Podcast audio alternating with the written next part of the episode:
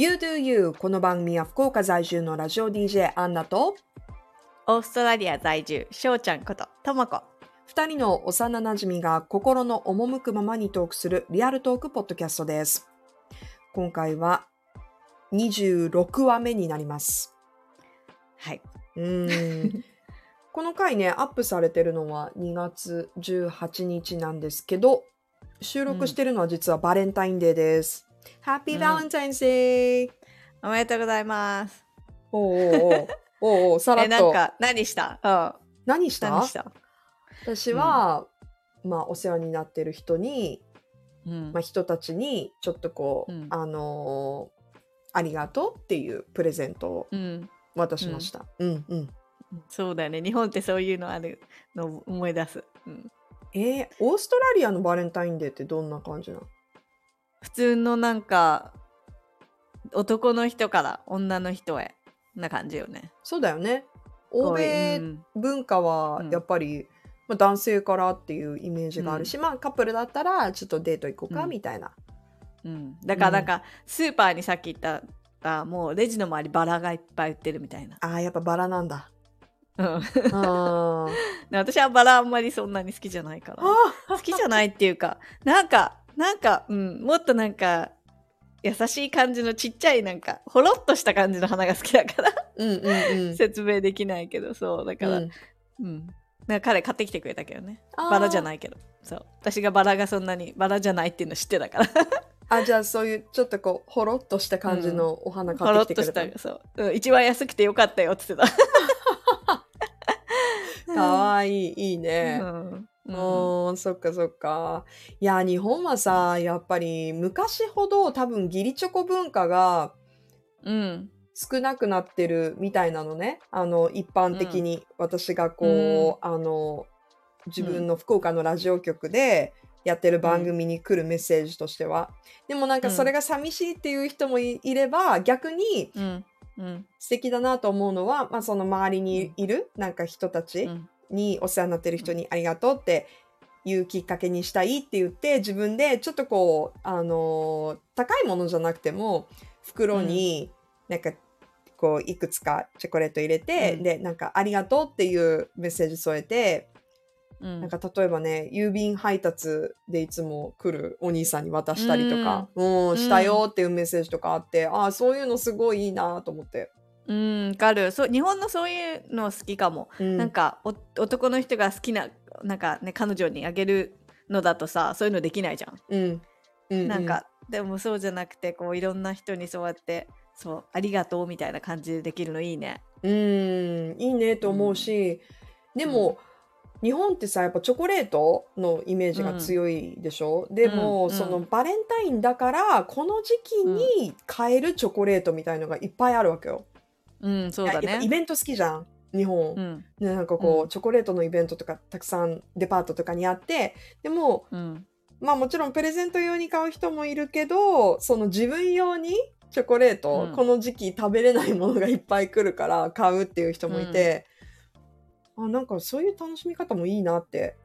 ねそうだね。うん、なんかちょっと豪華な箱に入ったチョコレートってめちゃめちゃなんかどワクワクしない？うんする。ちっちゃく。なんかそうちょっと豪華な感じ。パッケージングも綺麗だし。でそういうの開けて大好きな映画とか見ながらお茶しながら食べるとか最高じゃない、いや最高だよ。うん、でまあ私もちょっとこうあのーどういうものを売っているのかなみたいな感じで見に行ったんだけど、やっぱりすごいにぎわってて、でその、うん。福岡だけじゃなくて、まあ、日本のバレンタインのチョコの経済効果すごいなって思ったのと同時にうん、結構いい値段するんだよね。ああそうだね。いやだから、えーこれなかなかの出費だなって思いつつ、うん。うん。確かに。あんちゃんってさ甘いもの好き？あんまり食べだよね。なんかイメージがない。私すごい好きだけどさ、うんうん。あんちゃんすごい甘いもの好きで一緒にすごい食べに行くみたいなイメージが嫌いじゃないよもちろん。食べるんだけど、うんうんうん。あんま量食べたりとか自分で買って食べたりとか、実はあんまりしなくて、ううん。ん、だけど私えいたうん。いただくことが本当に多いのね、やっぱり甘いもの、だから、うん。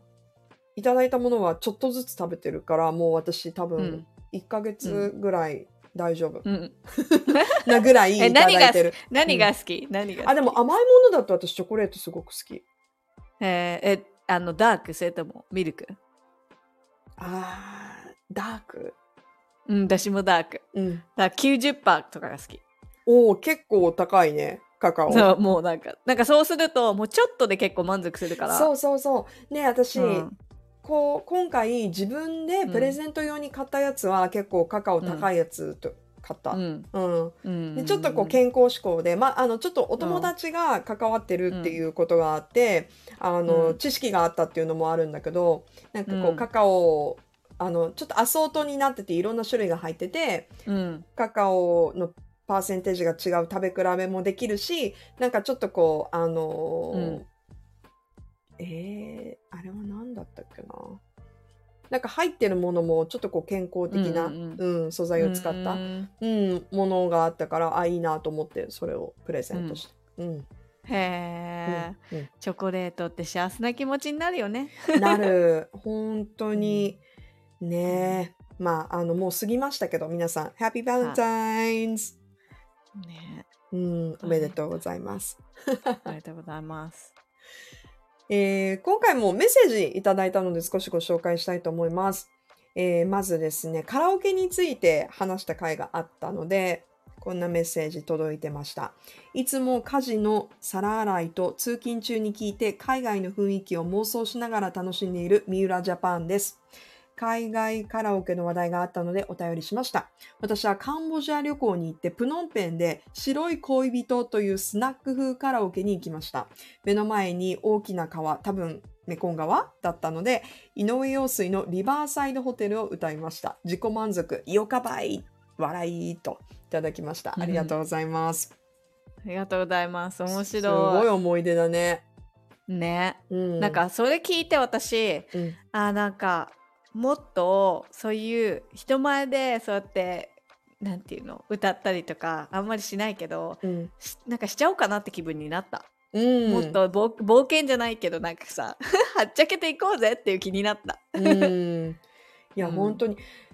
なんかさ、カラオケうん。って結構日本の文化強いじゃない、うんうん。だって英語でもカラオケっていうぐらいだから。うんうんうんね私最近ほら職場の人たちとカラオケ行くっていう話したでしょ、前回も。うん前回といううんかそのカラオケの会の時に。で、うん日本の人ってやっぱりなんかね気使うよね。なんで？あの気使って選曲とかするイメージ。あーなんかねみんなが盛り上がるようにみたいなそうそうそう。ね、カラオケ好きな人はやっぱりね、多分聞いてもらいたいんだよね。うんうんだから、あの、まあ、お酒とかも入ってみんなで話し出してると、自分の知らない曲とか歌ってると、ちょっとこう、なーなーになるとこあるじゃん。なんか、あーみたいな、あーなんかこの曲知らないみたいな。うんうんでも結構みんなちゃんとこうみんなが知ってる曲とかあこれ歌ったらみんな盛り上がるかなみたいのをすごい考えて選曲するのが日本的だなって私は思うんだよね。へうん、それで,、ね、も今き盛り上がったり、りもするんだけど、うんうん、うん。今聞いてて思ったんだけど私、カラオケでお酒とか飲んだことないかもって思っあそっか。たうん。なんかもう本気でなんかさ学生時代とかはもちろん飲めないじゃん、うん、もちろん飲めない、だからね。歌いうんに行くがメインで行ってるからさ、そう。いつもお茶みたいな、喉を潤すお茶みたいな。お茶だよね。お茶とねうん。ちょっとまあみんなであのお菓子並べてみたいな。うん、なんかだから今聞いててあその楽しみ方したいって思った。なんかか。酔っ払ってお酒飲みながら楽しい感じでハハハってなんかさ、うん。そんななんか気にせずなんか音取れなかったとかさ、うんうん。気にせずに楽しむのもいいなって今思った聞いてて。いや楽しいよ。うん。ね今度帰った時に行きたいわ、あーぜひぜひ。あで福岡あでも福岡まで参加しに行けない、ぜひ。うん。まあ何かね、ちょっとうんかけタイミングがあったら。うん。いやーでもねそう。面白いよねカンボジアで白い恋人っていうスナック風カラオケってすごいうん。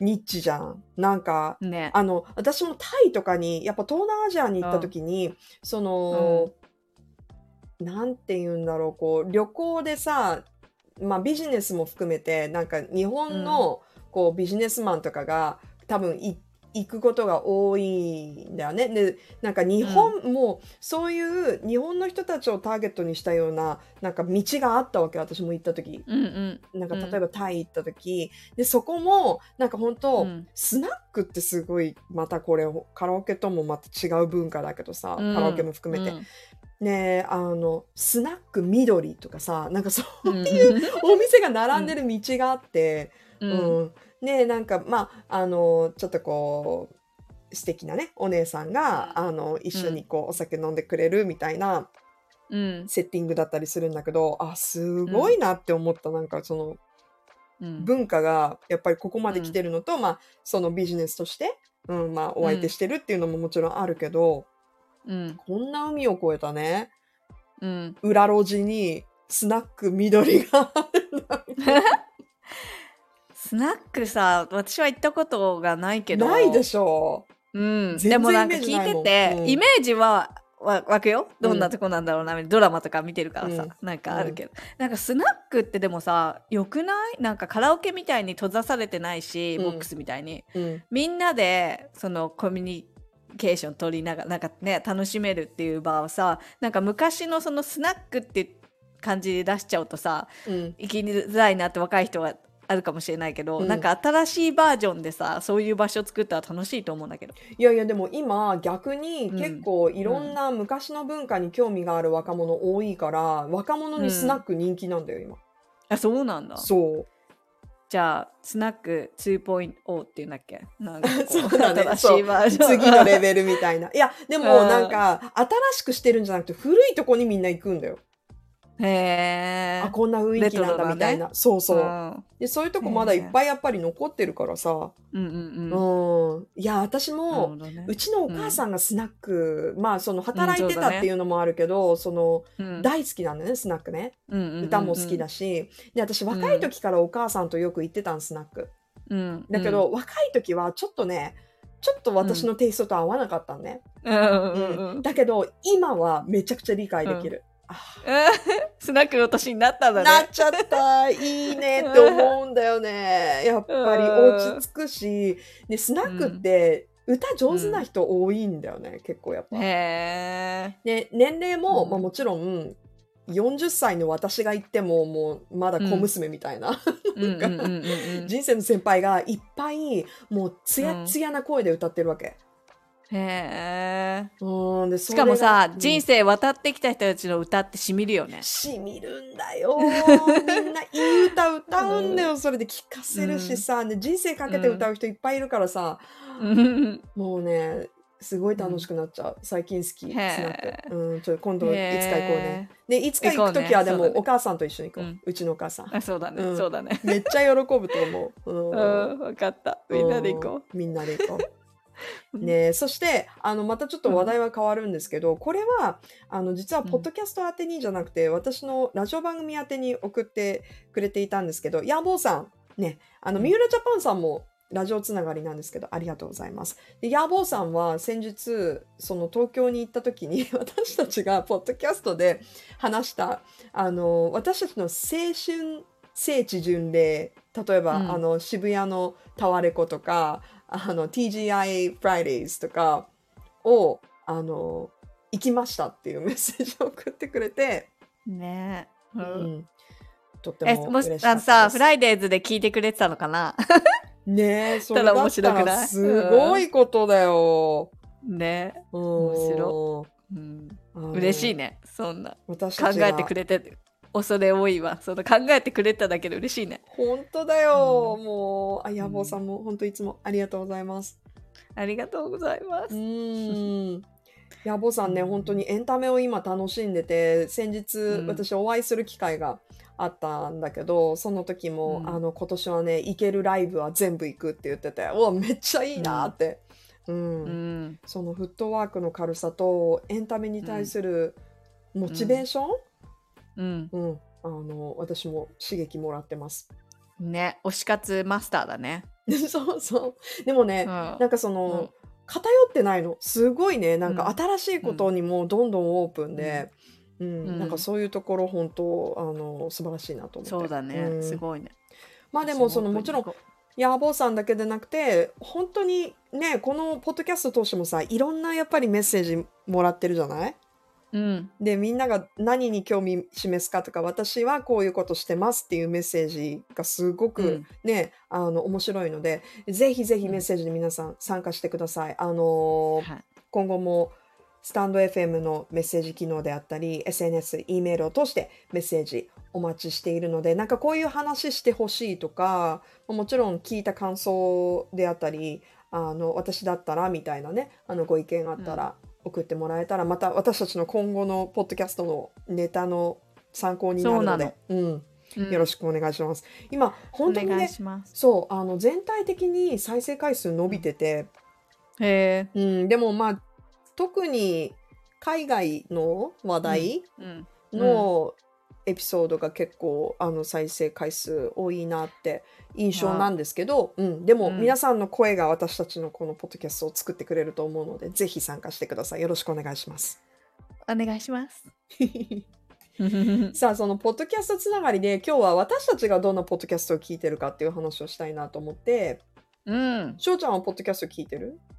うん、聞いてるめちゃめちゃ。おおでね。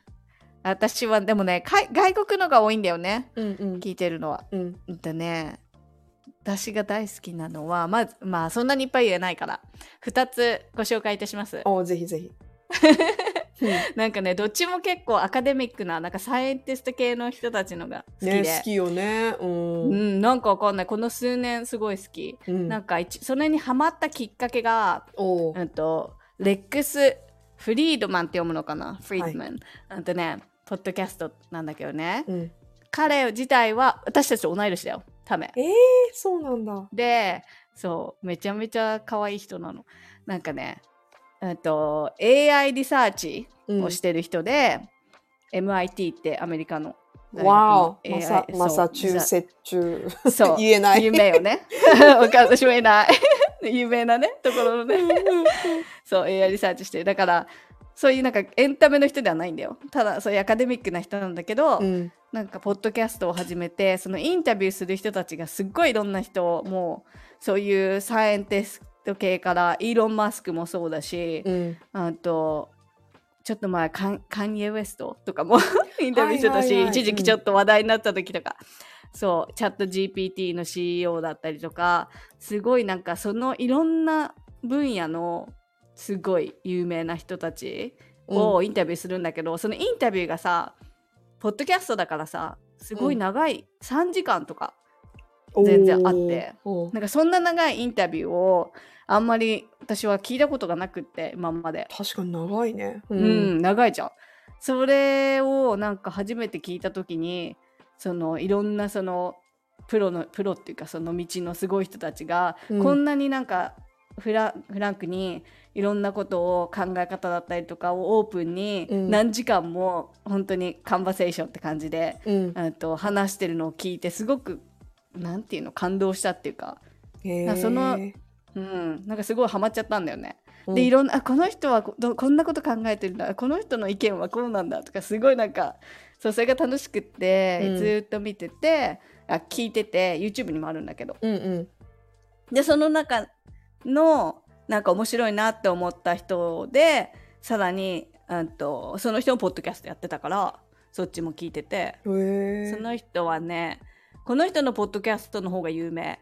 Andrew Huberman っていううんとねこの人も Stanford University のうんとね、 neuroscientist って、うん。脳のああいうのだよね。脳科学みたいなね。そう脳科学みたいな、そうそうそう脳 scientist で科学部門のポッドキャストだと結構ナンバーワンになってたりとかグローバルに。へえグローバルのポッドキャストでも5位以内に結構入ってることが多いんだって。うんうん。っていうその人は本当にもう scientist のなんか中心のポッドキャストでうん。とねその人も長いよ。1時間半とか2時間ぐらいひたすら一人でなんか例えば本当にメンタルヘルスだったりとかあ一人で話してるの？一人で話してることも結構多い。たまにゲストも来る。うんうん。そう。でも大体一人でそうその すっごいサイエンティスなんかその科学的うん。あれをずーっと読んでってだからこうでこういう風になっててみたいなすごい細かく全部言ってくれて、うん。そう。それもすごい面白くてよく聞いてんだけどそう長いんだよどっちも。だからねまあでもそうだね、うん。ポッドキャストだと2時間とか結構あるかもしれないね。まあものによるけどうん。でもこの最近のレックスのやつで私はまだ聞いてないんだけど6時間あるなって、やばいと思う。長っ。6時間。どれくららいの頻度でアップしてるの？いえどれくらいだ結構頻繁だよ。月に12回ぐらいは上げてる気がするけどあ相当結構有名な人がいっぱいだから。ううん。ん。すごい面白い。へえであそうね、うん、すごいさそんなに何時間も話してるの聞くことってないじゃん。確かに。うん。うん、だからその人柄がわかるっていうかインタビューされてる人のうんうん。すごく面白いんだよね。うん。でレックス時代もめちゃめちゃなんかなんていうの？ピュアなのすごく。うんうん。なんか愛とか、うん。そういうことすごく。なんか語るっていうか常にいつもさゲストの人に結構最後にする質問が「うんと人生の意味って何だと思う?」とか、そうういう、うん、深いな深いっていうか、うん、そういうこと聞いたりとかしてんでみんな答えをいろんな分野の人たちがそのこれについて答えてくれたりとかするのが面白い。おーうん、いやでもそうおすすねめです。あそれでねうんそう面白いと思ったのがこれすごいなと思ったのが、うん日本語で出てないじゃん。うん。だからでもなんかポッドキャストのなんか「アバウト」ってところに行ったらレックスのうん。うんとねスパニッシュバージョン AI がうん。あの何訳したはい。バージョンのチャンネルができてて、へえそれをねクリックしたらねうん。レックスの声でスパニッシュになってんの。えー、すごい。すごかったよ。びなんかもう本当に本人が喋ってるみたいな感じで、うんうんなんか大丈夫？ピッピ言ってごめん。るけどごご飯炊けた。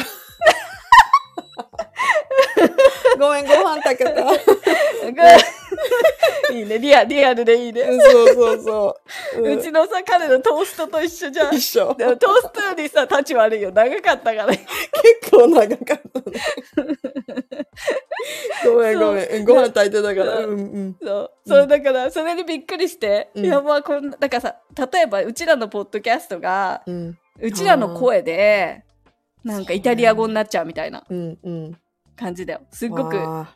ナチュラルな感じで多分多分わかんないけどスパニッシュ。ーわかんないけど、うんうんうん。すっごくナチュラルにレックスの声で喋ったからびっくりしたそうえーだからこれからそうそういうことがどんどん進んでったらなんか本当に英語だから聞けないとかがなくなるよね。うんなくなると思う。でもそういう意味では語もすぐで、うん、素晴らしいやっぱり AI の力ってすごいなと思う。うん。そう。しかもさそれを昔の私がさ英語の勉強でさ、うんテレビをさ一回一回日本語の字幕で見て、うん2回目は英語の字幕で見てみたいなやってたのと一緒でさ、うんポッドキャストもさ1回目日本語で聞いて2回目本人ので聞いてとかもできるようになるじゃん。確かに勉強はすごくそううんいい勉強になるよね。しやすいよねううんん。そう。その、まあ、そう。あと、そう、じゃあ、もう一つ。はい日本のポッドキャスト。うんうんこれはきっとみんな大好きな人はきっと多いと思ってるんだけど、私はね、いるんじゃないかなって思うんだけど、チャポンと行こうです。おー。いやいつもねおすすめ。う。うん。ん上がる？もらってる。あ、私から？あなたから。しょうちゃんから。そうだよね。一番おすすめされてるって。うん。私が好きすぎて。なんか、あのね、これは北欧暮らしの道具店っていう、ウェブ、何、ショッピングとかできる、はいはい。うん。サイト、ウェブサイトがあって、そのあのオーナーさんが兄弟でやっててともこさん、同じ名前ともこさんとそのお兄ちゃんえーうん。と2人でやってる会社なんだけど私そこでただでもいいから働きたいと思っちゃうぐらい好きなんだけど、うんうんうんうん。うんとそこのあの北欧暮らしの道具店が YouTube チャンネルもあって、うん。そのチャンネルも本当におすすめ。なんかね、うん。すごいいい番組がいっぱいあるのよ。うん。そう。それで、うん、とラジオをやってるって知ってたんだけど、うん。ずっと別にラジオかとか思って聞いてなかったんだよね。うん。しばらく。でもなんかもう北欧暮らしの道具店のその YouTube も見尽くしちゃったしうん。まあちょっとちょっと聞いてみるかなみたいな感じで聞いたらめっちゃハマって。うん。なんかね聞き心地がとってもいい。本当になんていうの？いろんなトピック。そのテーマが「チャポンと行こう」っていう題名のようにうん。なんかお風呂に使って週末お風呂にチャポンと浸かりながらあー明日も月曜日仕事が始まるなみたいなねそういう気持ちをなんかこうねチャポン使いながらそう。う、ん。なんていうの？そういう気持ちをなんていうの？うん。なんかちょっとのリラックスして。そうリラックスそうそうそううん。聞こうみたいなテうん。ーマで、本当にそういう感じのすごくねいい番組なの。私たちより先輩よ。もうすぐ多分アラフィフうんっていうの、うんこれうん、ちょっと40代後半になった先輩のそう人たちなんだけど、うん。本当にいいいいよ。多分きっと好きな人たちいっぱいいると思う。うん。でも日本のがそれしか私はうんとまだ気に入ったものが見つからなくって。うん。だからおすすめを皆さんあったらそんなチャポイコみたいな感じの、うん。で私これも好きですみたいになったらうんうん。教えてほしい、ぜひ。うん。お願いします。他にも聞いてる人がいたら。うん。うなるほどね。あんちゃんは？私の話をしてもいいんですけどもう結構ね、はい。時間がもうこれパート2にしてもいいんじゃないかなっていうぐらいのボリュームなんですけど、どうですか、うん。いいんじゃない ?2 時間話しちゃえば今日レックスみたいな。話しちゃう？2時間いっちゃう？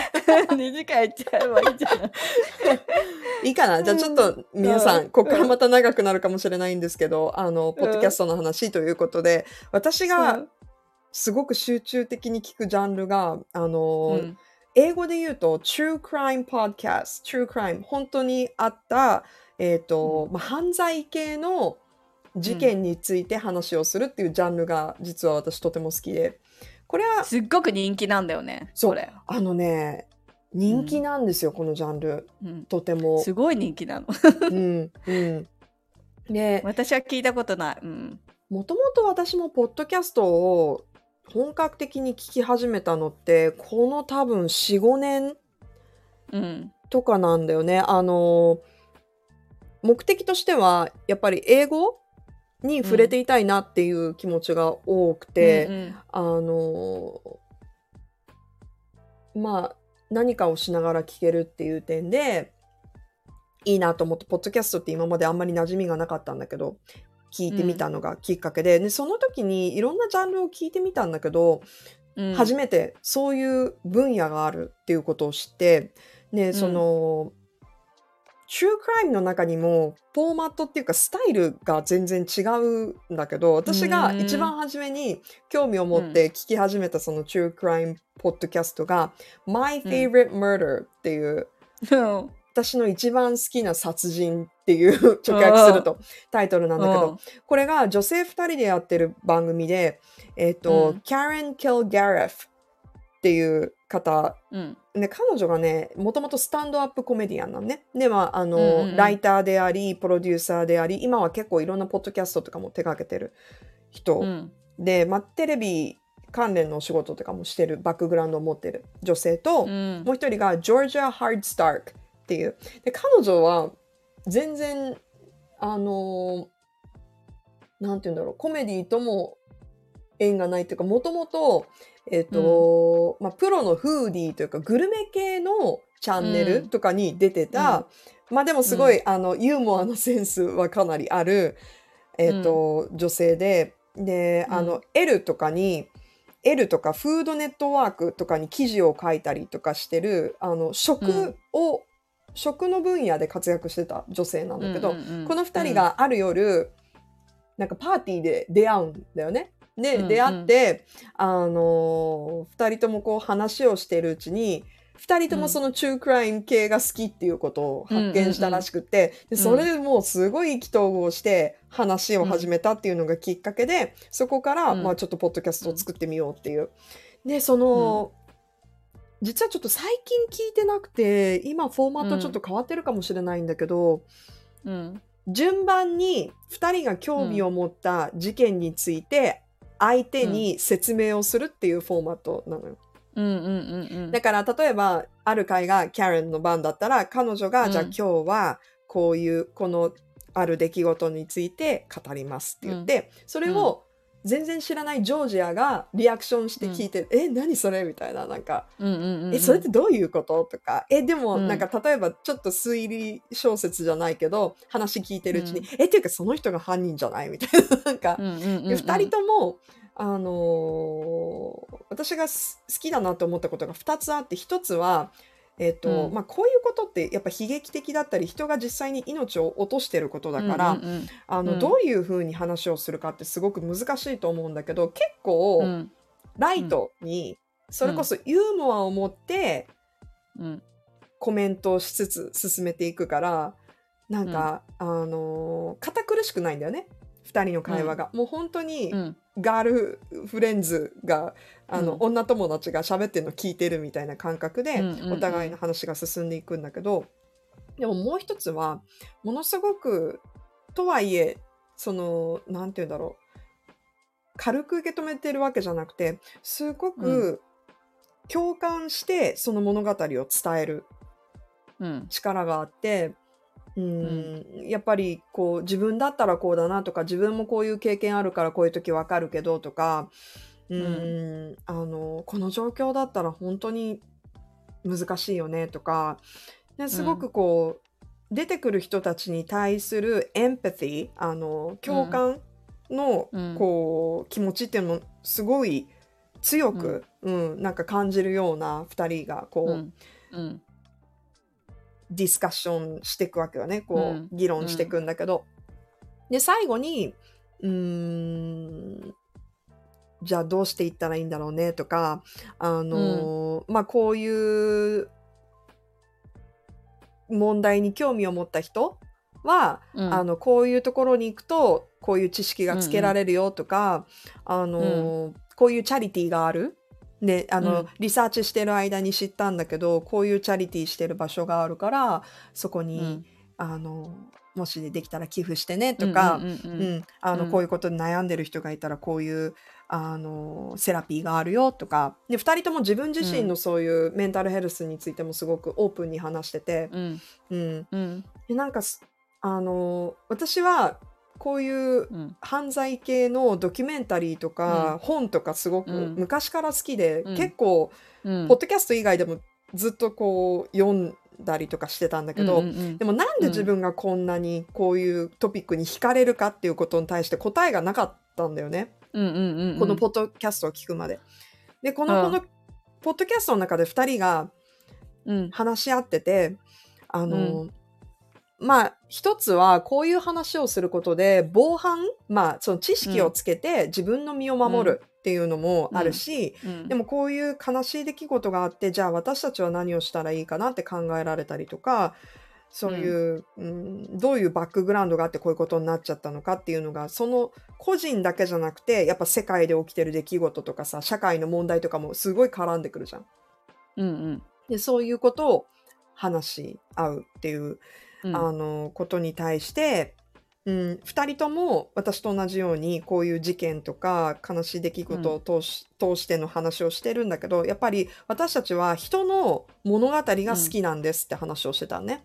なんか、うん。その悲劇が好きなんじゃなくて人の物語、うん。そのストーリーが好き、でそこに興味をそそられるから、私たちはそのストーリーをこう一緒に共有するのが好き。そこから生まれるうん学びであったりとか共う感ん。とか、ねうん。こういうことを起こさないようにするためには私たちはどうしたらいいのかって考えるのが好きなんだっていう話をしたしてるのを聞いて、なんか今までちょっとなんかあんまりほら例えばさじゃあうん。連続殺人犯の心理とかの本読んでてさ、うん。うんなんなんでこういうの読んでんだろうみたいな、なんか 私大丈夫かなみたいな気持ちがあったんだけど、うん。でもその話を聞いてピンときてあ確かにそうだなみたいな、やっぱり、うん。うん、あの人の不幸を楽しんでるうん。わけでは決してなくて、うんやっぱりそのうんうん。その中からのこう人が体験人の体験が好きなんだよねやっぱりその多分、うんうん人のだ体験そんなエキストリームなさそう。ね結末に行っちゃうまでにのさ、いろんなねストーリーがあるわけだもんね。そうそうそう。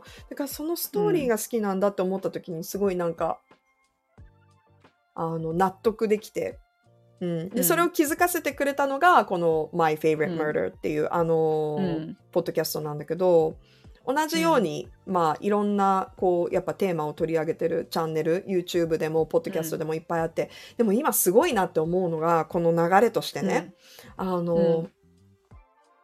このね45年でちょっと変わったなって思うのがやっぱりね、うんと今までこういうテーマを取り上げた時にうん。加害者の人にスポットが当たりやすかったの。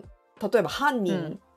犯人がこの人っていうこと、で、うん。この人が起こした事件って取り上げられることが多かったんだけど、うん。だんだんやっぱりこうやってどんどん大きくなってきたことによって今はねどっちかというとやっぱその被害者の人のことも知ってほしいっていう風に伝えてるうん。メディアが増えてきたのね。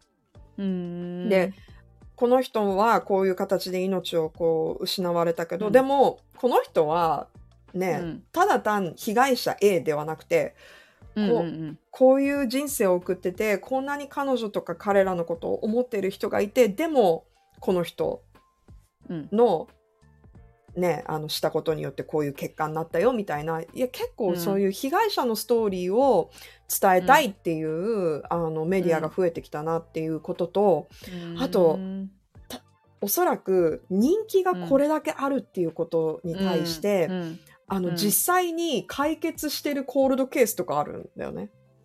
へえそうあのポッドキャストとかによっては。うんね、それは何かというと、アメリカでは殺人だとあの時効がないんだよね。うんうんだからうーん例えばその取り上げることによってあの、募金とかを募ってうん。でそのお金を使ってその事件の被害者にねそのお金を送ったりとか、あのうん。解決に役立てるためにまたこう、うん。動き出すみたいなことをしてたりとかだからなんかなんかさしかもさ、最近だとさあのもっとそういう科学の進歩でさそう。その昔の昔を DNA とかさ、ね、そうなんだよ。それがまたですきなかったやつ。つがそう。それでさ逆にさ、うん。あれだよね。なんかそれで有罪になった人が逆になるパターンもあるじゃん。有罪じゃなかったみたいなそうそうそう。あのーね。その人は無罪だったのが証明されるとかももちろんあって。ねうん。で、今すごいんだから、ねその、あの、DNA を登録するサイトとかあるんだよね、サービスとかが。だから、うん。うんと、その犯人の DNA が登録されてない場合はわからないんだけど、今、うん。技術が発展してるからその家族例えば親戚の人が登録した DNA でつながって犯人が逮捕されたりとかするの。へえすご。すごくない、い？うんすごい。うん。うん、へこういうのをね聞くのが私好きなんですよ、ー えーなんかさ普通のさ例えば、ナンバーワン true crime のさ、うん。ポッドキャストとかさそういうのもわかる？なんかそそういうのはどういう感じで？なんか私の質問は、うん、毎回1話1話完結なのか1話1話完結が多い。でえっとうんチャンネルによって未解決をやるっていうのもあるし、うん。あの完結しないものもある、あのもちろんそのシリーズ、うんとしてやる一つの事件をずっとやってるのもあるし、うん。うん、うん。へえ面白そうなんだなん。結構い全然わかんい。ないから、うん。ちょっと聞いてみようかなって気になったわ、うんうんうん。なんか私さ聞いそういうの聞いたりとかさドキュメンタリーとか見てるとさ怖くなっちゃって眠れなくなっちゃったりとかするからあ、そうね。そいやだからうね。でもなんか今の彼女たちの話はさ、あうん、あんちゃんの好きな人のたちのやつはさ大丈夫そうな感じするけどね、でね。ちょっと私、今自分がよく聞いてる、その True Crime 系のポッドキャストを並べてみて気づいたんだけど、みんな女性2人で話してるポッドキャストなの、へー。あじゃあうちらも始めちゃう、ポッドキャスト。True 日本 Crime で。にも行ってうん。みる、そうね日本バージョンでね。そしたらナンバーワンになれちゃうかもしれない、ね、でフォーマットはね それぞれ違うんだけどあの、うん。それぞれ取り上げ方が違う。じゃあ My Favorite Murder は今見たいうん。言ったみたいにあの、順番にね教えてたりとかするうん。内容なんね、で、うん。えっと Crime Junkie っていうポッドキャストもあって、この Crime Junkie も、えっと、幼なじみの2人がうん。あのこういう True Crime 系の話をするんだけどうん。あのアシュリーとブリットうん。っていうこの2人がね。で、うん。アシュリーがもともとそういう結構、えっ、と、ジャーナリズムとか学んでるんじゃないかな。で、あの、彼女が幼なじみのブリットに、あの、事件を話すの。うん同じじゃん。そうそうそう。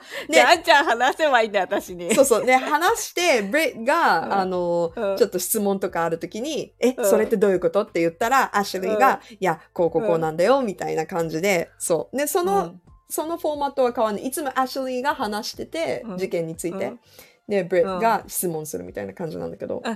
あ、じゃあ本当にそれやりゃいいんじゃん。じゃあ、じゃあ やる？たまにネタがないときは、今日は中クライムで。YouTube 私の話。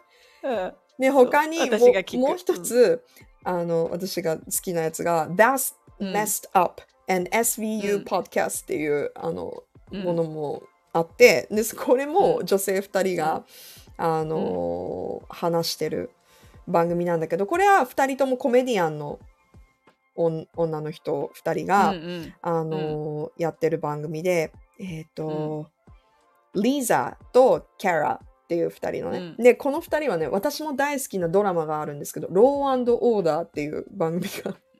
聞いたことある。はい。で好きな人多いよね。ローオーダーもすっごいシリーズ長くて、で普通のローオーダーと、えっと、ローオーダー SVU、えー Special Victims Unit あの性犯罪特捜班っていう、うん。で私はこの SVU がすごく好きでローオーダー、うんうん性犯罪特捜班ねでうんこれはちょっと性犯罪とかが絡んでくるんだけどうん。その事件があってで後半はその、えっと裁判うん。のをしていくっていう展開のドラマなのね。うんで、あのーこの番組をうん。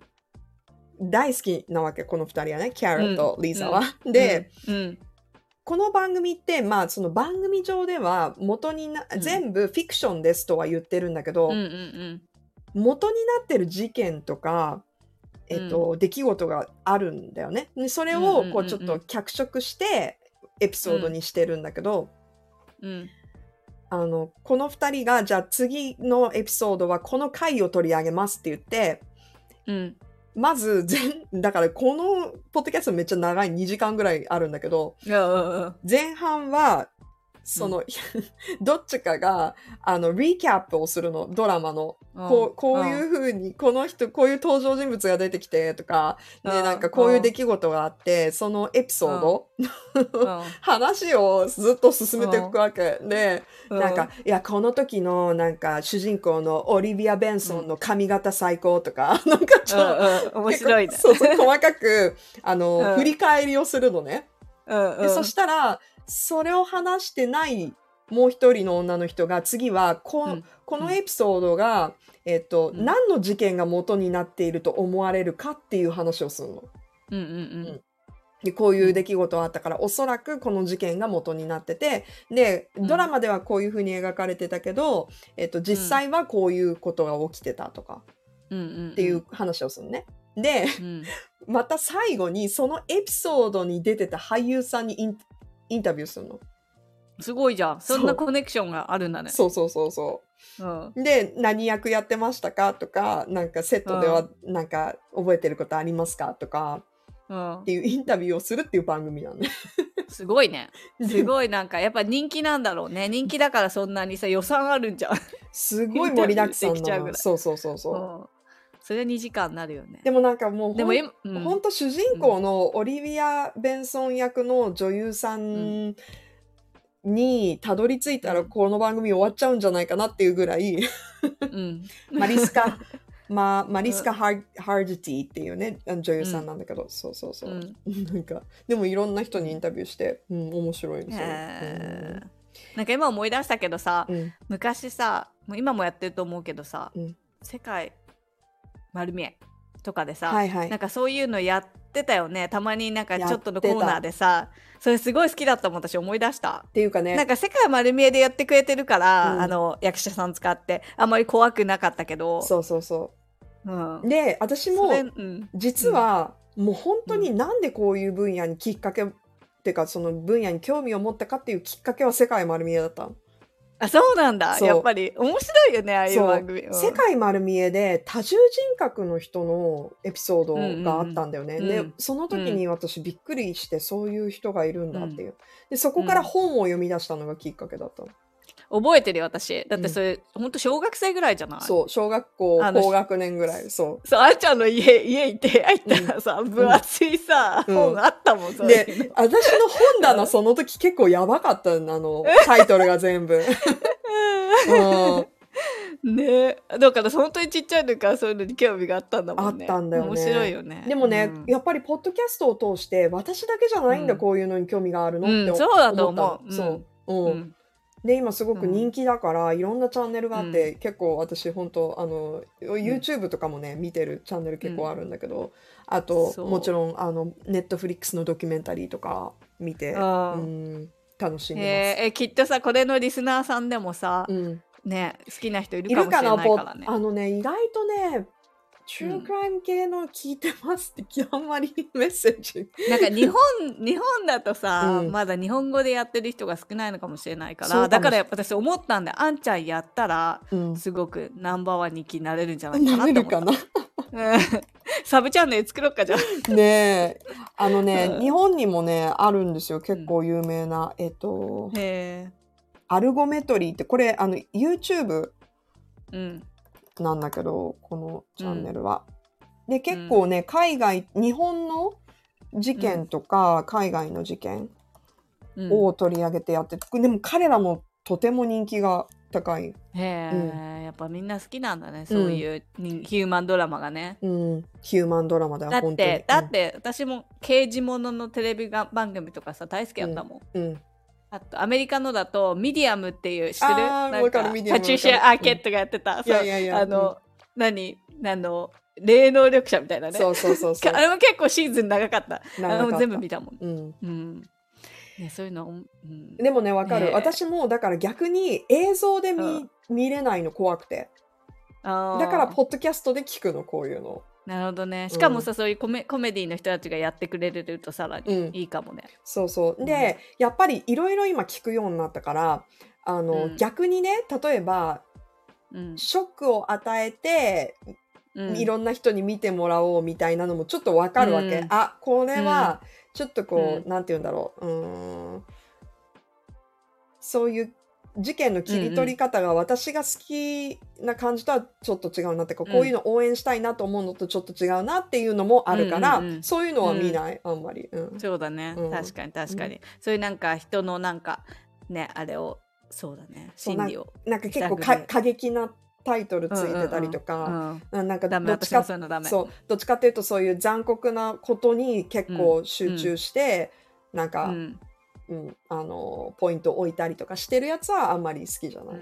うん。そうだね、うん。へえ、そっか。いろいろ勉強になったわ本当、うん、でうん。残念ながらねごめんなさい。今回は私もうん。ちょっと英語のポッドキャストばっかり、ううんちょっと紹介しちゃったんでもですけど。きっともうすぐ AI がねやってくれると思うからあね全部ね。うん。流暢な日本語でね。あーうん。確かに確かうに、ん。うん、ちょっと、ね。今日紹介した、えっとポッドキャストいっぱいあったのでもしあの、リストアップできたらあの、うん。私たちの SNS であったりあのそうだね。うん、説明文にも上げておくのであのもし興味があったらチェックしてみてください。うん。はい。ということでなんと、えー もう50分近く喋ってます。やばい。最高のやつだね、はい最長最長に、うんうん。う んネックス目指して6時間目指してね。じゃあ次は。マラソンマラソンだよねもうね。うんなので、あもうぜひ皆さんも、あの、私たちのね、ポッドキャストの話聞いて、これおすすめだよとか、私はこういうの聞いてるよとか、こういうジャンルが好きとかあったら、ぜひうん。教えてください。うん、でもねあ、ちょっとまた長くなっちゃうけど、最近、あの、私、大学の授業に参加させてもらって、ラジオの仕事とはうん。みたいな話をさせてもらったんだけど、意外とね、若い人たちも、ポッドキャストが何か分かってなかったりするんだよね。へえそうなんだそうなんよ。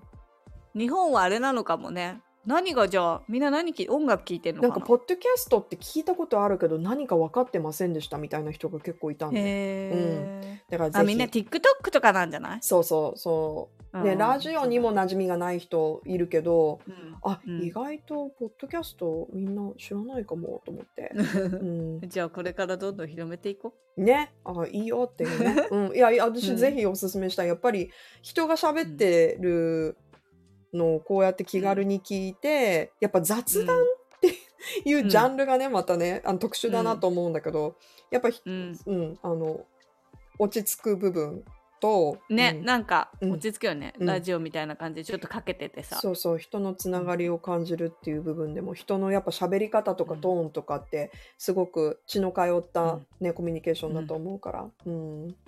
うん、ぜひ皆さんも教えてください。はい。教えてくださいあーごめんなさい。すごい長くなって50分経ちました。もういいよもうあと、ううんん大丈夫もう締めましょう。はい。えーはいこのポッドキャストは、スタンド FM、Apple Podcast、Spotify で視聴が可能です。インスタグラムと X のアカウントでも情報を発信しています。もしよかったらフォローをよろしくお願いします。みんな多分今回のエピソードの長さ見てびっくりするだろうね。うん聞かな聞かない人続続出すねるんじゃない続出するかもしれない。確かに。うん確かに。ね、最後まで聞いてくれたあなた、どうもありがとうございます。はい、コアファン7人ぐらいいるからね。7人はきっと聞いてくれるよ。トップリスナーズがね。うん、うん。ありがとう。ということで、それではまた来週。はい。またね。バイバイ。バイバイ